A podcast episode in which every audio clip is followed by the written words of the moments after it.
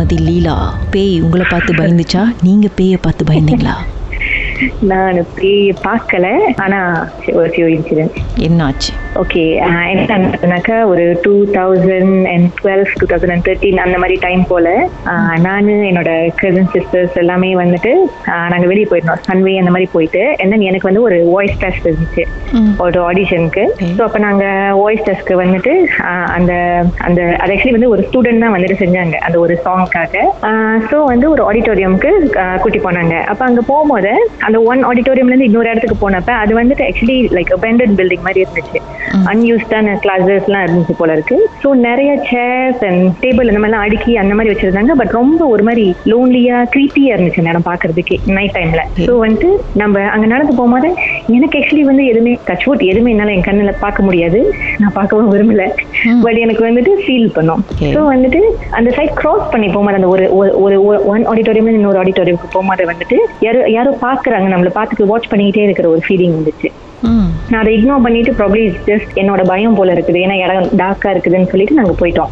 And then வீட்டுக்கு போயிட்டோன்னே நானே என்னோட கன் சிஸ்டர்லாம் வந்துட்டு அம்மா அம்மா வீட்டில் தான் நாங்கள் ஸ்டே பண்ணியிருந்தோம். ஸோ வந்துட்டு டபுள் ஸ்டோரி ஹவுஸ்னால மேலே நாங்கள் படுக்க போகிறதுக்கு மேலே ஏறணும் அப்போ படியில் வந்துட்டு லைக் நம்ம நார்மல் டபுள் ஸ்டோரி ஹவுசஸ்ல ஒரு ஒரு ஃப்ளைட் ஆஃப் ஸ்டேர்ஸ் அப்புறம் ஒரு கொஞ்சம் ஸ்பேஸ் இருக்கும். அப்புறம் இந்த செகண்ட் ஃப்ளைட் ஆஃப் ஸ்டேர்ஸ் இருக்கும்னு ஓகே ஸோ அந்த ஃபர்ஸ்ட் ஃப்ளைட் நாங்கள் ஏறினோடனே வந்துட்டு அங்கே வந்து ரொம்ப ஒரு ரொம்ப ஸ்ட்ராங்கான மெடிசன் ஸ்மெல் வந்துச்சு.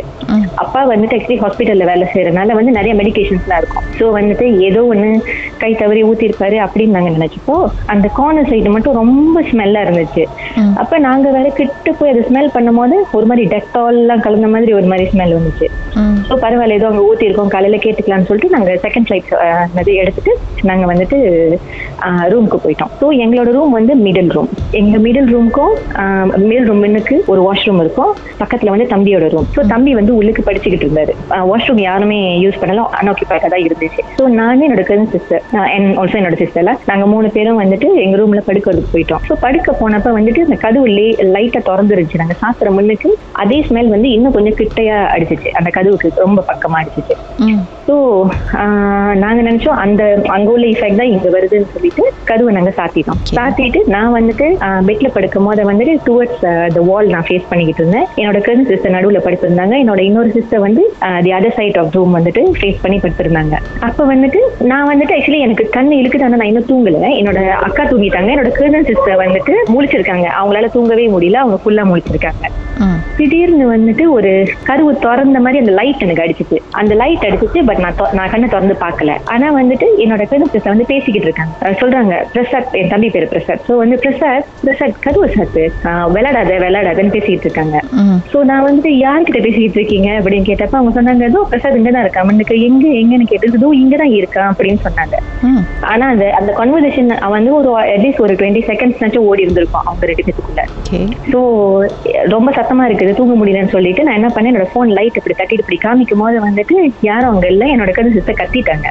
ஸோ கத்திட்டு ஏந்திரிச்சோன்னே அப்பதான் சத்தம் கேக்குது. முன்னுக்கு வெளியில வந்து வாஷ்ரூம்ல வந்துட்டு ஃபிளஷ் பண்ற சத்தம் கேட்டுச்சு. அப்ப நாங்க நாங்க கத்தி கூப்பிட்டோம். அது என் தம்பின்னு அப்பதான் எங்களுக்கு தெரிஞ்சு அவன் ரூம்ல இருந்து அவங்க வாஷ்ரூம் போயிருந்தான் ஸோ அவன்கிட்ட நாங்க கூப்பிட்டோம். பிரசாத் வா வந்து கரு கரு தரேன்னு சொல்லிட்டு. அவன் கரு திறந்து லைட் ஆன் பண்ணோன்னே அப்ப நாங்க வந்து கேட்டோம் நீ தான் முத வந்தியா? நீ ரூமுக்கு வந்தியா? அப்படின்னு சொல்லிட்டு.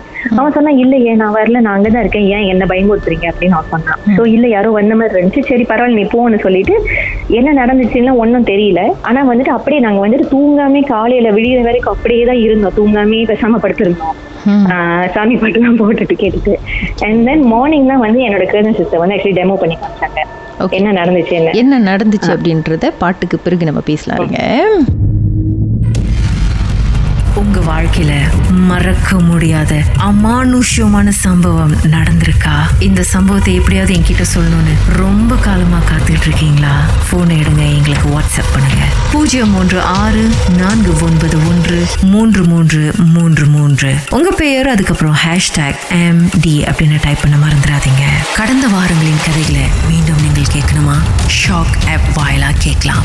S Y okay settings language தமிழ்னு செலக்ட் பண்ணுங்க. சர்ச் ஐகான்ல மர்ம தேசம் அதுக்கப்புறம் ஷாக் காஸ்ட்னு கிளிக் பண்ணா எல்லா கதையும் அங்கே தாங்க இருக்கு.